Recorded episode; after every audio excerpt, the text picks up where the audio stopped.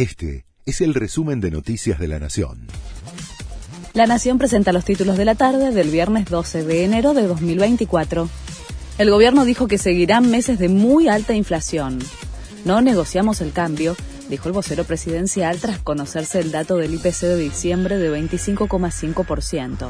Además insistió en que el gobierno evitó una hiperinflación. Habíamos hablado de proyecciones de 7.500% anual de no hacer las correcciones, aseguró Adorni. Javier Milei viaja a Roma para su primer encuentro con el Papa Francisco. Fue invitado por el pontífice para participar de la canonización de la primera argentina en convertirse en santa. Será en febrero. Antes, el mandatario tiene intención de viajar a Israel. El Teatro Colón echó al director musical que fue detenido en Londres acusado de abuso de menores.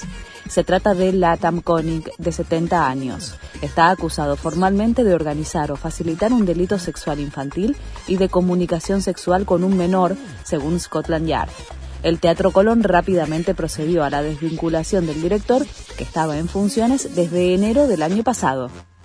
Rigen alertas amarillas por tormentas en siete provincias. Abarca la provincia de Buenos Aires, Córdoba, La Pampa, San Luis, Mendoza, Jujuy y Río Negro. El fenómeno podría estar acompañado por ráfagas intensas, fuerte actividad eléctrica, ocasional caída de granizo y abundante caída de agua en cortos periodos. Novoa aceptó la ayuda de la Argentina para combatir la violencia narco en Ecuador.